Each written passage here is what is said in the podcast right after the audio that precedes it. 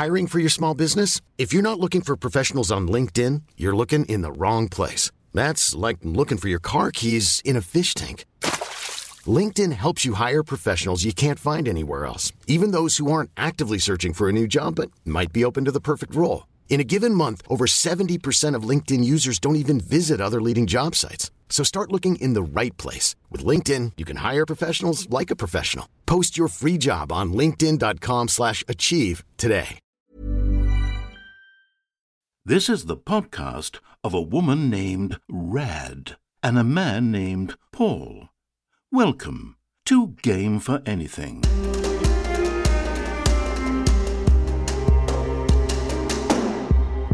Hey, I'm Paul. And I'm Rad. On today's show, the Cybertruck might be cyber f***ed. Elon's futuristic EVs have a brand new problem. How is the Apple Vision Pro doing two weeks on? A piece of Star Wars history is unearthed in the strangest of places. Well, not the strangest of places, actually. Notting Hill's pretty normal, actually. And the makers of ChatGPT have made something else. We certainly have opinions. OpenAI, the makers of ChatGPT, which is, of course, everyone's favorite large language model, have just released their very own text to video tool. Now, essentially, what this is, is you type in a prompt, like we're all very familiar with nowadays, and it will spit out a short AI generated video that looks eerily realistic. I've seen a few of these and they're deeply, deeply alarming. So, uh, what is it about this fresh new stealing robot iteration that has everybody on the edge of their seats? It's mostly because OpenAI are one of the biggest names in AI at the moment. So hmm. we've seen text to video tools before. There's Gen 2 by Runway, and there's also Google's version, Lumiere. But OpenAI do seem to be, I'm going to say, a little bit ahead of the game when it comes to AI. And their tool looks really, really powerful. I'm not sure that we've seen one that is this convincing yet.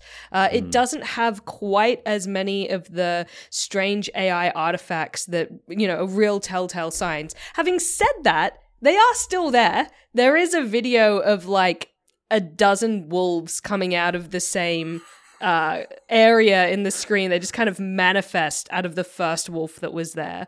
So it does have strangeness to it, certainly. Yeah, yeah. But it is a leap forward in the technology, I think. And it's also um, really showing where this AI technology is going and what people are starting to focus on creating. Okay, so how far are we away from me sitting in court watching video footage, CCTV footage of me committing a crime that I never actually committed? Wol- wolves or not? Like, how close are we to doomsday stuff? we're always close to doomsday stuff because it's this intersection, right, of like what looks believable enough and mm. the pace at which information is moving. People don't necessarily spend a lot of time like pixel peeping to see whether something's real or not. We're used to believing what we see, particularly in video, and people will just share things without fact checking. And I think that we're gonna have to start changing that attitude. But even so, it's really, really difficult because uh, OpenAI have said that they're going to do things like introduce watermarks to identify videos that are made using this tool called Sora. Um, the tool's called Sora, not the watermarks. but the problem is, watermarks are really easy to remove. So they've even admitted it themselves, and they have said, we're going to put other safeguards in, like having a terms of service where you won't be allowed to use prompts that breach that terms of service. But history has shown that that may do maybe a bee's dick more than nothing yeah, yeah. to stop these these kinds of content being made. Yeah, a bee's dick with wolves pouring out of it, Rad. The problem is, Rad, people click on things and sign things on the internet without thinking all the time. I mean, really, it comes down to a digital handshake agreement, but the thing about handshake agreements is sometimes the other hand is a lot bigger and will crush you, right? I mean, is legality actually going to protect anybody here, especially the creators whose work is being cribbed? So OpenAI have said that they are using uh, like license-free, publicly available footage in order to train this model. So in terms of that big copyright conversation that we've seen over and over over again with AI because obviously AI needs content to be trained on in order to do its entire thing. They are saying that they're covered there. I mean, time will tell. Uh, but in terms of what I was talking about, I feel like you've pivoted, Paul. I'm not sure what you meant. You might have to explain to me because I feel like we were talking about like using the tool to make nefarious content. What do you mean? Okay, so I guess what I'm concerned about here is there's a whole bunch of lawsuits going on right now uh, to do with AI and to do with the way that they, you know, scoop existing properties and content to make things. And I'm just curious where the intersection lies because right now it is a tool that is used to make extremely, increasingly realistic stuff. And on paper, academically, that seems, as with all tech, before it's deployed for specific uses, it seems like a kind of cool tool, right? Like a fun, cool thing. It's not until it actually gets into the hands of people who have motives, whether it's deep fakery or whatnot, where it actually gets scary. So whether it's me sitting in a courthouse or Taylor Swift deepfake porn or political ads that aren't actually real, I feel like I'm just curious as to whether there's anything that can stop it getting to that point or whether it's just going to stay in the realm of cool, fun tech. I definitely think these things will eventually get into the hands of the public.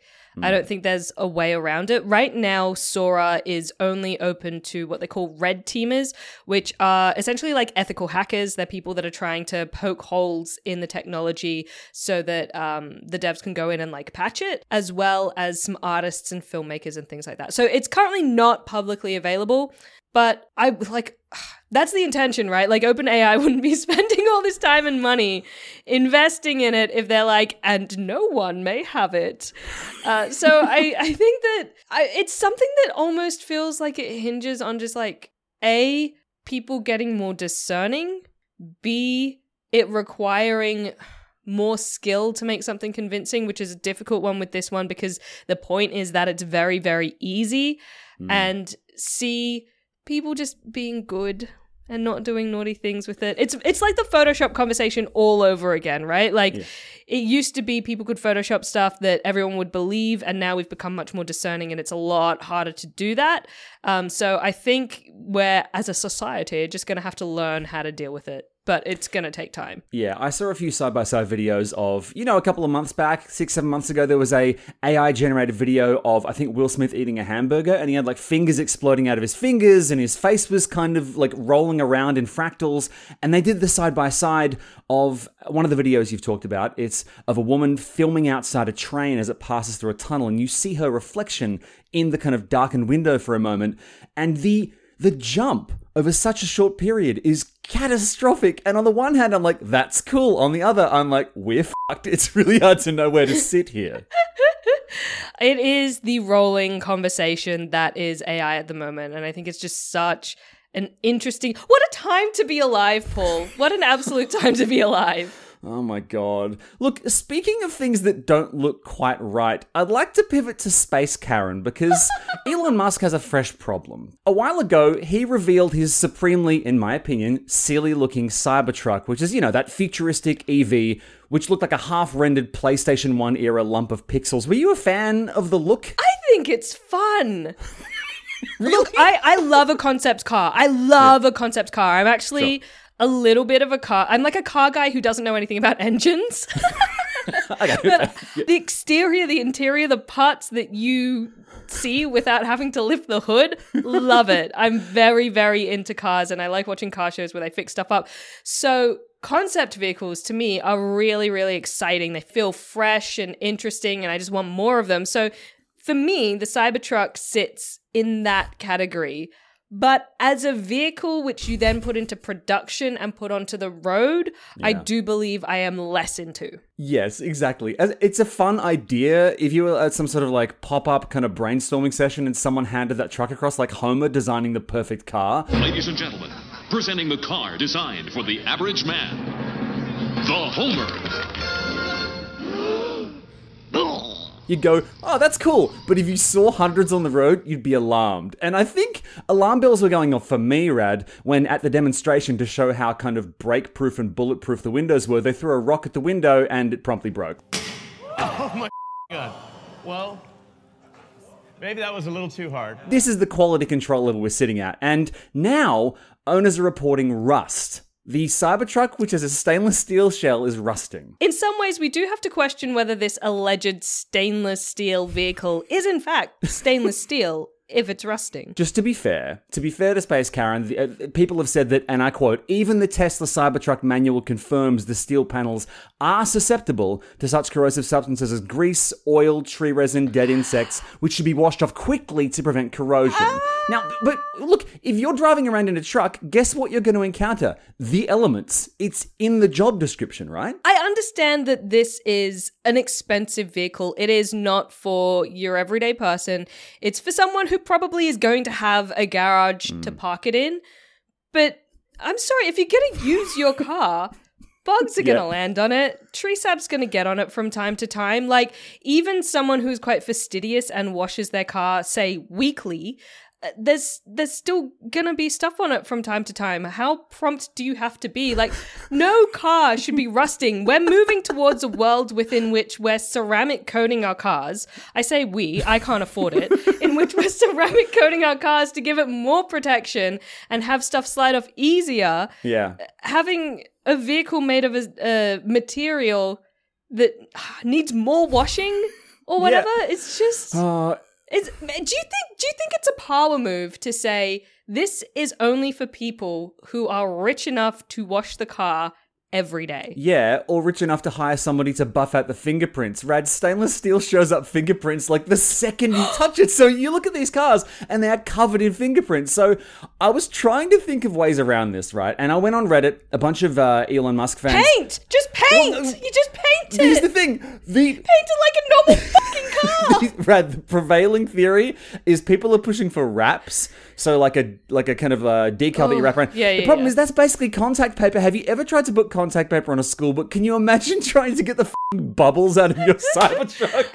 No, dude, have you ever watched people doing raps? It's it's hot. It's good to watch. Be able to rap on a car. A typical car ad has lovely curved surfaces. The the the Cybertruck is all beveled angles, so you'd have to do it in separate pieces. This No, if anything, that makes it easier. really because this one guy. Because you're you're putting it. Yeah, I would think so. No, the one guy who I saw did it had he'd had to kind of do it in pieces, and you could see the seams, like the separate kind of the the thin gaps between the wrap. And if you got close to this black wrapped Cybertruck, it looked like his mum had done it. It was not good. I'm gonna say that maybe then it was a DIY job and not a professional one, Hmm. and his pieces of wrap weren't big enough because. I mean, you you do wraps in, in like panel by panel anyway. Oh, okay, okay. Look, I, I, So his his pieces would have just been too small. I think. Look, I'm I've never wrapped a car. the, not yet. The precise artistry of contact paper does have a certain appeal, and I can see people enjoying that. But what I read somewhere is that look, some stainless steel rad is magnetic. Now it turns out if it's if it's legit stainless steel, it's typically not. But there are certain types which are manufactured in certain ways that have more ferrite in them that are magnetic. Now I don't like the Cybertruck, but I gotta say, I like the idea of covering my Cybertruck in fridge magnets like a croc covered in Jibbitz, right? Like I love, I love. I was gonna it- say Jibbitz. I was gonna say Jibbitz. So good.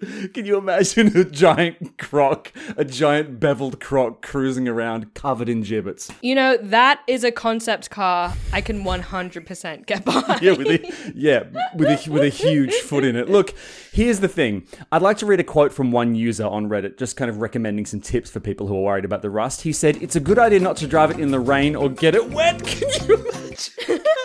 can't drive when it rains. It's not. It's not a f***ing perm rad. Like it's a, it's an outdoor vehicle. This is just crazy. Yet for all of the apparent design that has gone into the Cybertruck, and again, as a concept vehicle would be really, really cool, I just feel like it being functional should maybe be at least medium priority. Yeah, exactly. look, it's this is not the first car to use stainless steel and a lack of function as a selling point. So the DeLorean, which is the car from Back to the Future, was also extraordinarily heavy and basically sank the company that made them.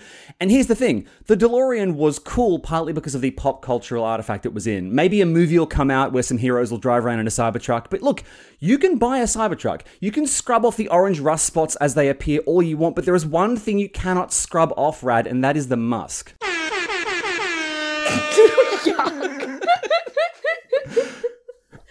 I did just realize that maybe the rust is a feature.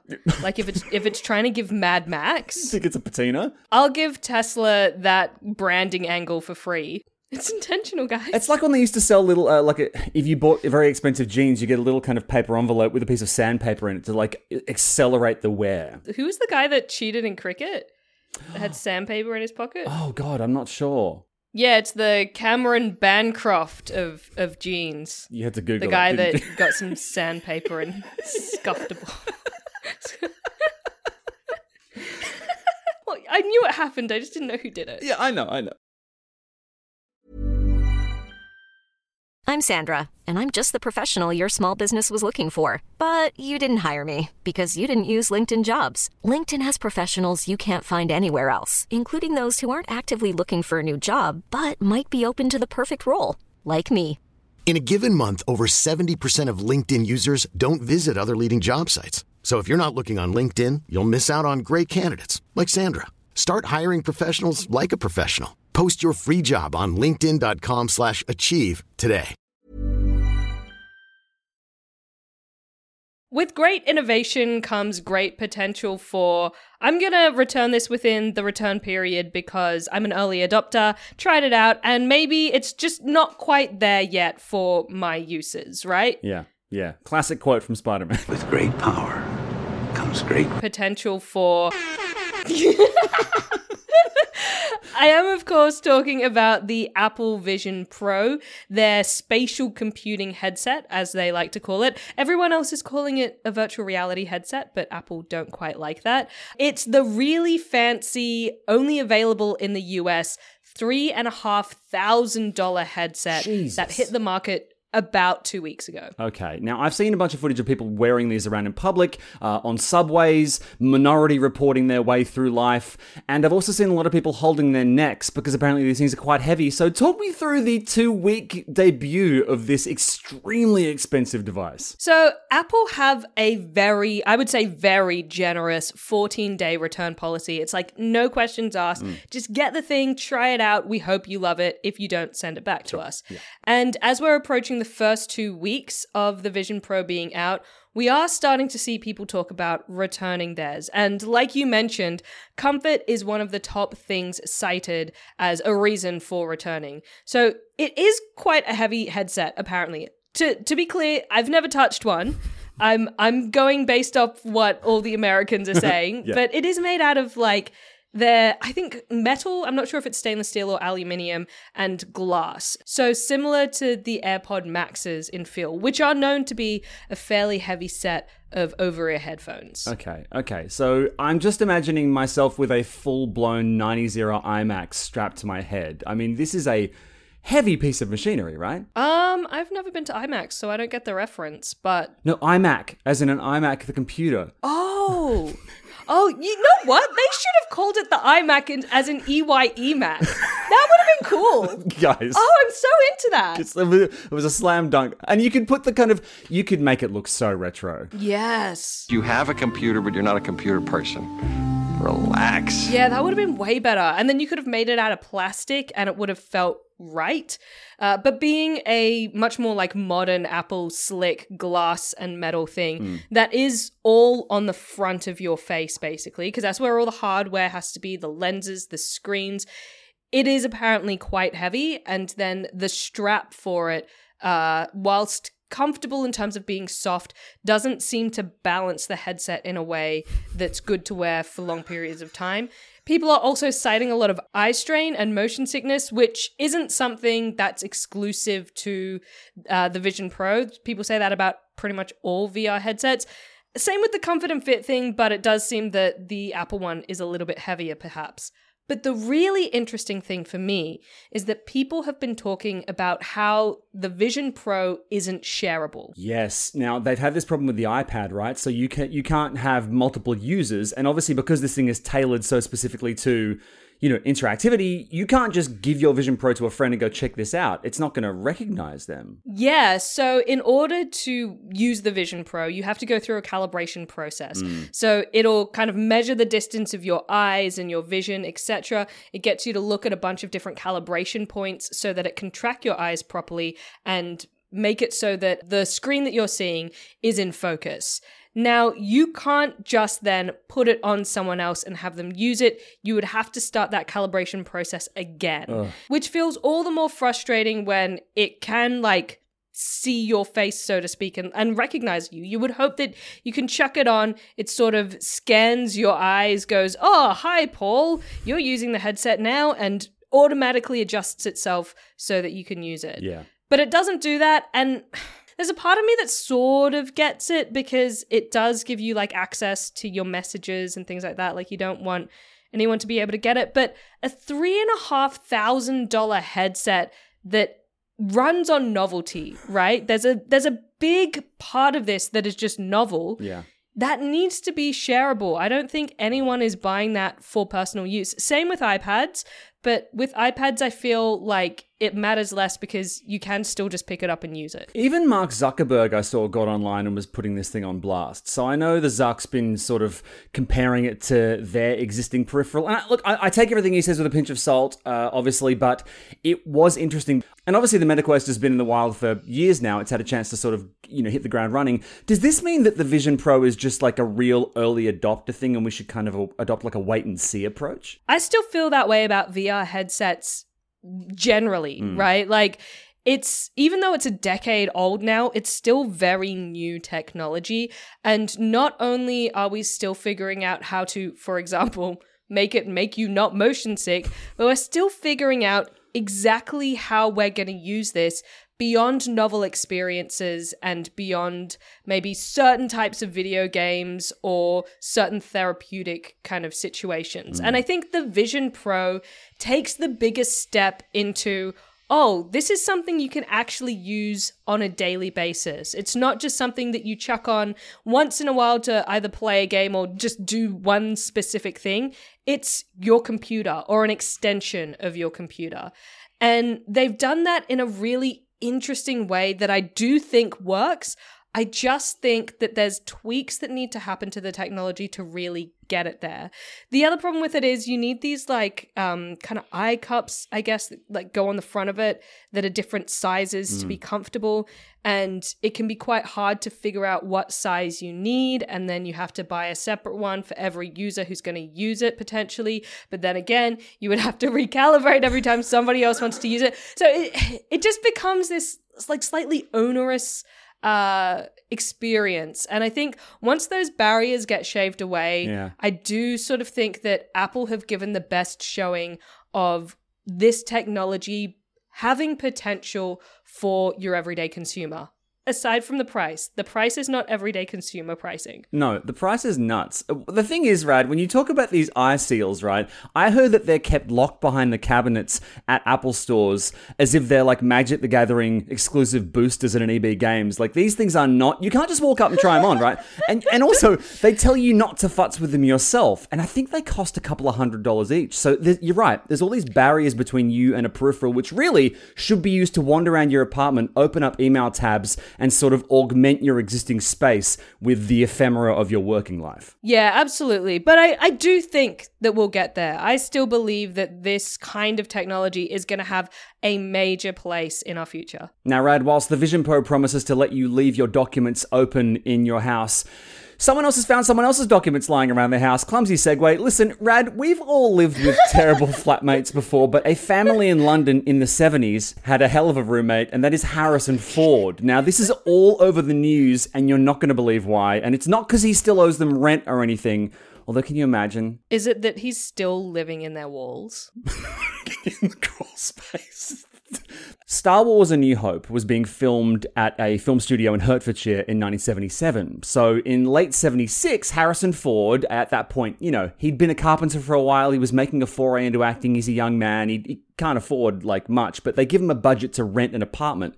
So he sees an ad in the Sunday Times for a flat to let and he moves into this house. And the landlords have recently said that he was an excellent tenant, that he was very tidy, and that he'd have Carrie Fisher and Mark Hamill over to the apartment to hang out. And this is a weird detail. Apparently, he referred to Mark Hamill almost exclusively as the boy, which is very, which is Okay. very strange. Very weird. I choose not to think about it further. Yeah, me neither. Sounds like a fetish. So the grandkids of the landlords at the time explained to the press that their grandparents lived downstairs and that Harrison Ford lived upstairs. And they started to all get along really well. And Harrison Ford bought some plants for their kind of little courtyard garden, and they threw a like a birthday party for their son, and he came and ro- he came to the party, and the landlords had no idea who he was. Uh, but when they told the house cleaner after he'd left who she'd been cleaning up after, she apparently fainted. But turns out he left a bunch of stuff at the apartment, including including an early draft of his shooting script, which just sold two days ago at auction for twenty thousand eight hundred twenty-one dollars. Oh my word. Yeah. Guys, you can print another one. Guys, it's available for free. Guys, it's paper. It's words on paper. It's exactly. the thing is, Rad, here's here's the thing I like about this. It's a fourth draft of the screenplay. It's dated March the 15th, 1976. And one of the great things about this is the script is not good yet. Now, I'm looking at a page from it here. This is from a scene where they're trying to get back to the Falcon and escape the Death Star. And this is a line from Han. Getting back to the ship's going to be like flying through the five fire rings of Fornax. now look, I'm I'm a big Star Wars fan. I love it, but the five fire rings of Fornax is so, look, first of all, it's interesting that they found a bunch of his stuff lying around and sold it. Good for them. But this is just a shooting script, and movie memorabilia or ephemera, which is super valuable and was thought missing, is kind of a thing right now. Like recently, uh, the Luck Dragon from Neverending Story, uh, his head got found in a garage in like Minnesota. He's not looking well. Um, they just. so, uh, but more importantly, Dorothy's ruby slippers, which is the single most valuable movie prop in history, they were stolen and they recently showed up again and they just caught the guy who did it. And this weekend he was tried for the theft. Who was he? Where did he steal it from? How did they find him? Okay, so he stole it from an exhibition, like a gallery. But here's the thing: it was a heist. That's not. A, that's not a theft. That's a heist. The, the, okay, he arrived at court in a wheelchair on an oxygen tank, and whilst I, on the one hand, feel very sorry for this person, I know I love the idea that they feel bad for him and that they give him the ruby slippers like a make a wish thing. They're just shoes, you know, let him enjoy his last few weeks of life. And then he leaves the courthouse and it's like the end of um, The Usual Suspects, you know, where Kevin Spacey's limping. My guess is you'll never hear from him again. I was literally just Googling what film that was. Can you imagine? It's so good. I was like, uh, I'm gonna make a comment about that Kevin Spacey film where he lies, and I've just googled oh, Kevin Spacey film lying. that's, that's so weird. That's so weird. Rad, I have a friend who um, misinterpreted the end of that film, or maybe interpreted it properly, because I was explaining the end of The Usual Suspects. And he said that he thought the reason he was walking normally is because he was suddenly so unburdened by having told this super stressful story. yes. Good.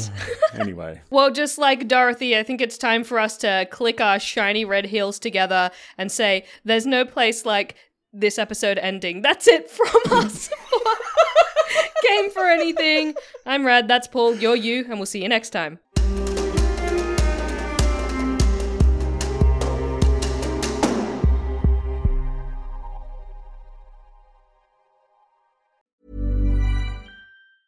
Hi, I'm Daniel, founder of Pretty Litter. Did you know cats tend to hide symptoms of sickness and pain? I learned this the hard way after losing my cat, Gingy. So I created Pretty Litter, a health monitoring litter that helps detect early signs of illness by changing colors, saving you money and potentially your cat's life. Pretty Litter is veterinarian developed, and it's the easiest way to keep tabs on your fur baby's health right at home. Go to prettylitter.com and use code ACAST for 20% off your first order and a free cat toy. Terms and conditions apply. See site for details.